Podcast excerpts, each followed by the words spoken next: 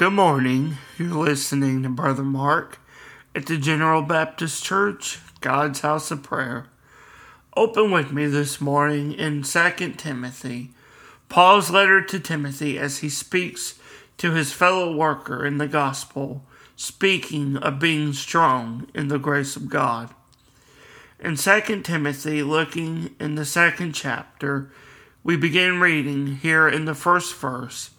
He says, Thou, therefore, my son, be strong in the grace that is in Christ Jesus. Here in Paul's letter that we read this morning, he is writing to his fellow worker in the ministry, as I said before, this worker named Timothy. Timothy was a fervent worker in the gospel, and in the opening of Paul's letter, he gives Timothy a simple charge. He tells him in the commanding tense to be strong in the grace that is found in Christ Jesus. What is grace, you may ask? What is this grace that Paul speaks of, which is found only in Jesus Christ? This grace is multifaceted and what I mean by that is it changes the lives of those who receive it in many ways. This grace first begins when we invite Jesus into our hearts and into our lives. This grace is unmerited because we have done absolutely nothing to deserve it. It is surely by the love of God and through the manifestation of His Son. As we return to the text, we see Paul tells Timothy to grow and be strong in this grace through Christ. So, what does he mean by this, and how can one grow and be strong in such grace?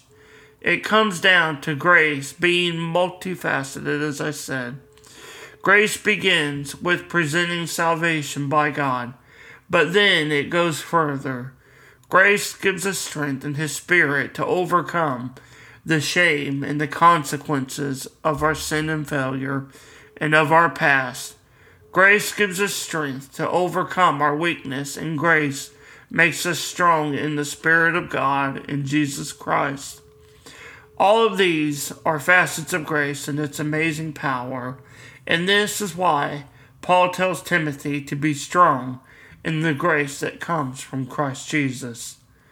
As you and I live today, we read these words from Paul and receive this same grace from Jesus. In him we have been given grace to salvation. Each day we are given grace to grow and become stronger in Christ from all of our weakness, all of our failure, and all the downfalls of life. I want to encourage you to seek the Lord each day and be strong. As Paul tells Timothy, be strong in the grace that is in Christ Jesus the Lord. I want to thank you for listening this morning, and I pray that you have a wonderful day. God bless.